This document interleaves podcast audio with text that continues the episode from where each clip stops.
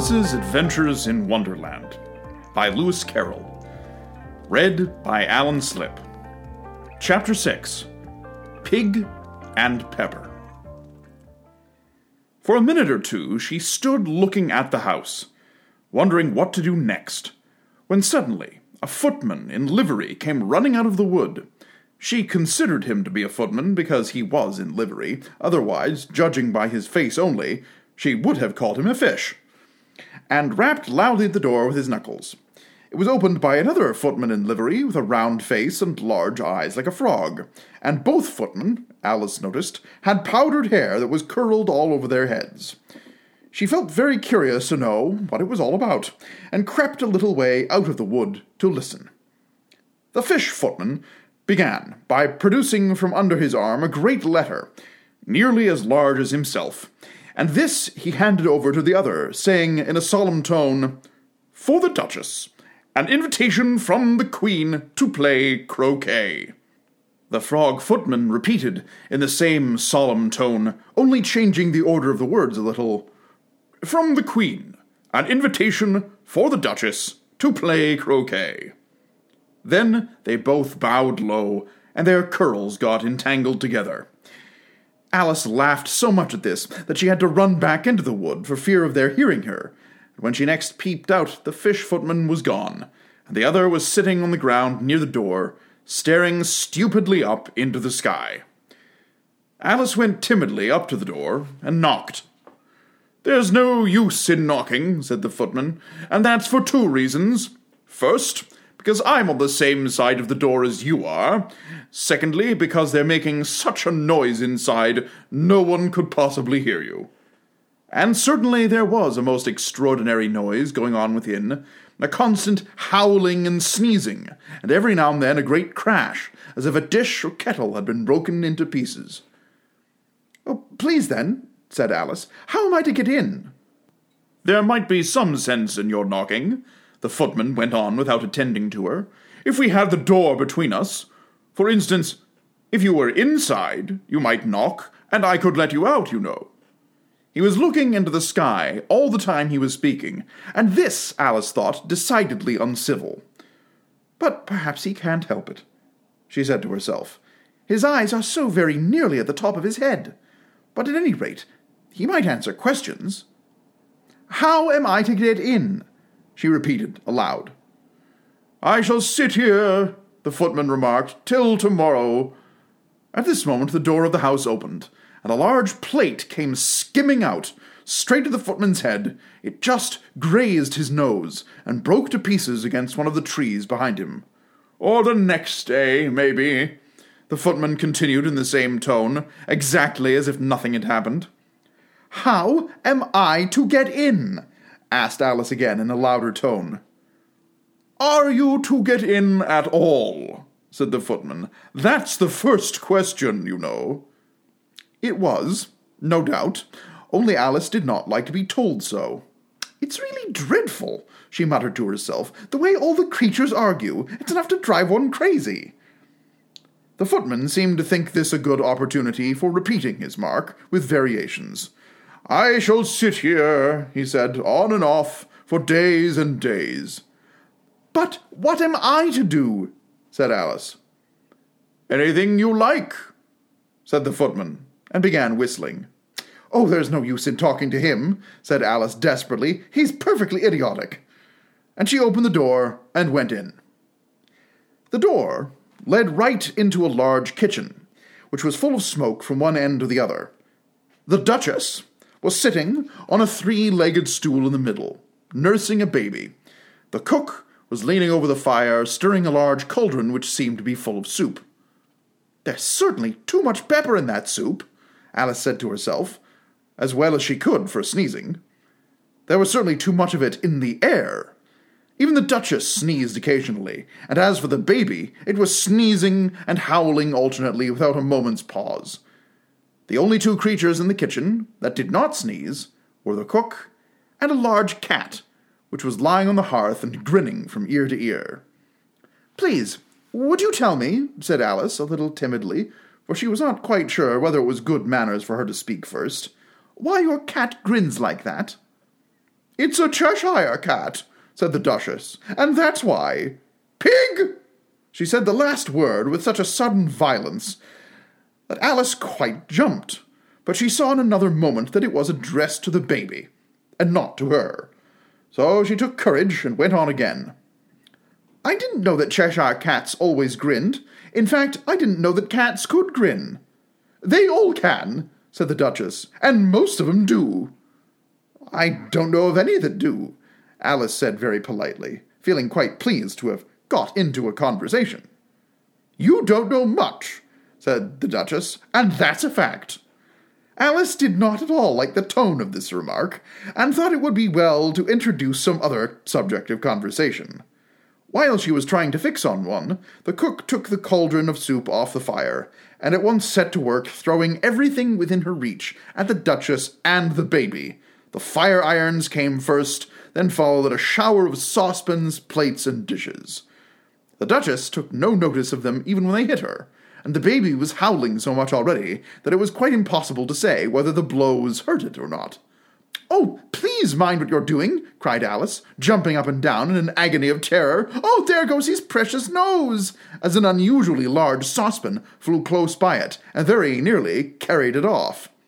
If everybody minded their own business, the Duchess said in a hoarse growl, the world would go round a great deal faster than it does.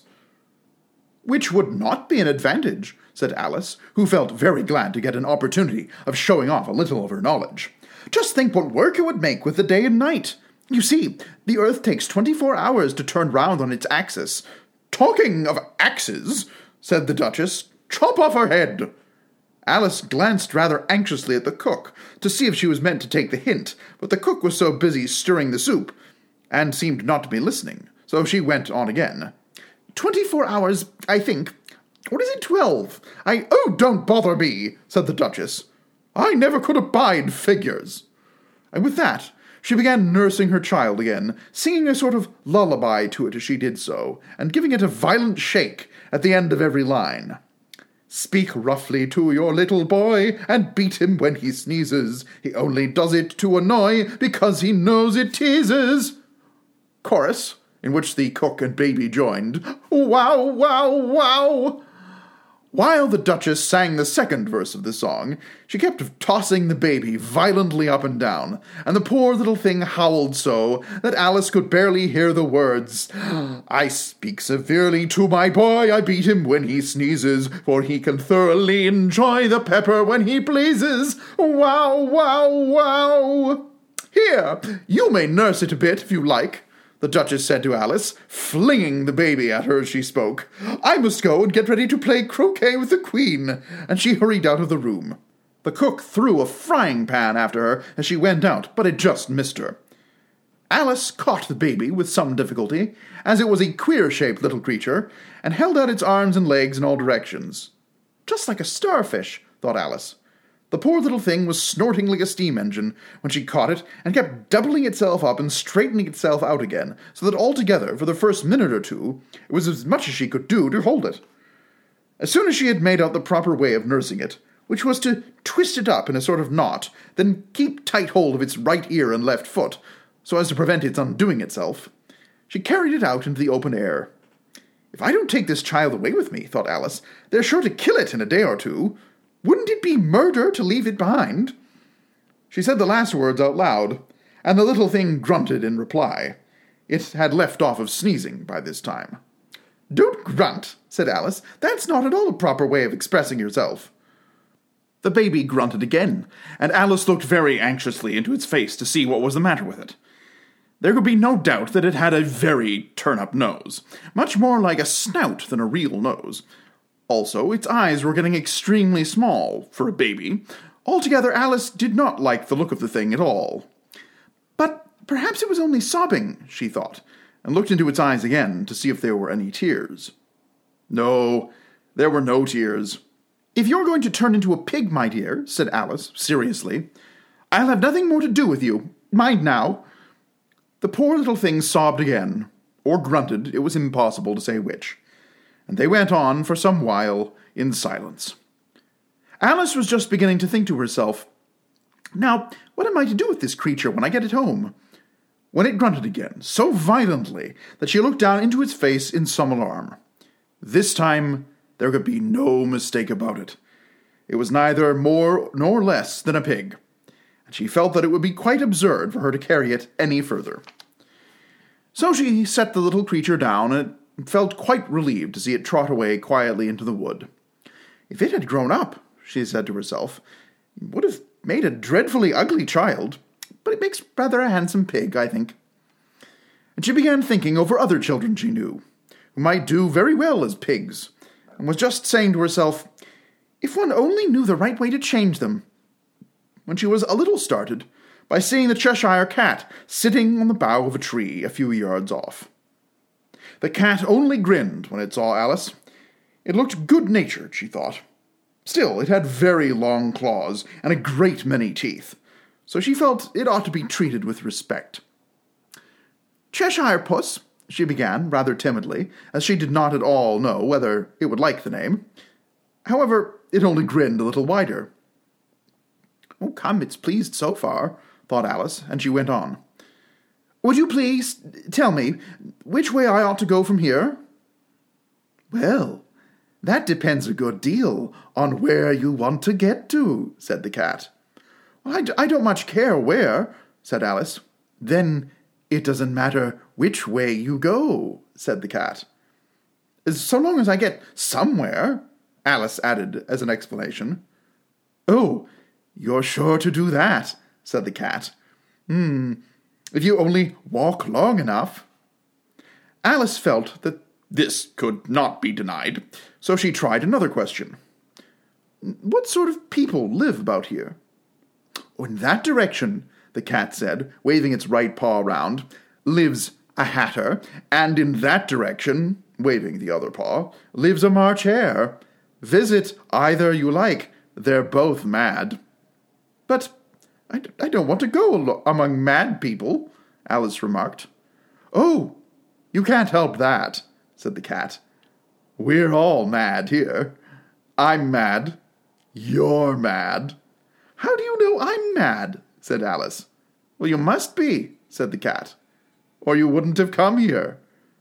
Alice didn't think that proved it at all. However, she went on. And how do you know that you're mad? Well, to begin with, said the cat. A dog's not mad. You grant that. I suppose so, said Alice. Well, then, the cat went on, you see, a dog growls when it's angry and wags its tail when it's pleased. Now, I growl when I'm pleased and wag my tail when I'm angry. Therefore, I'm mad.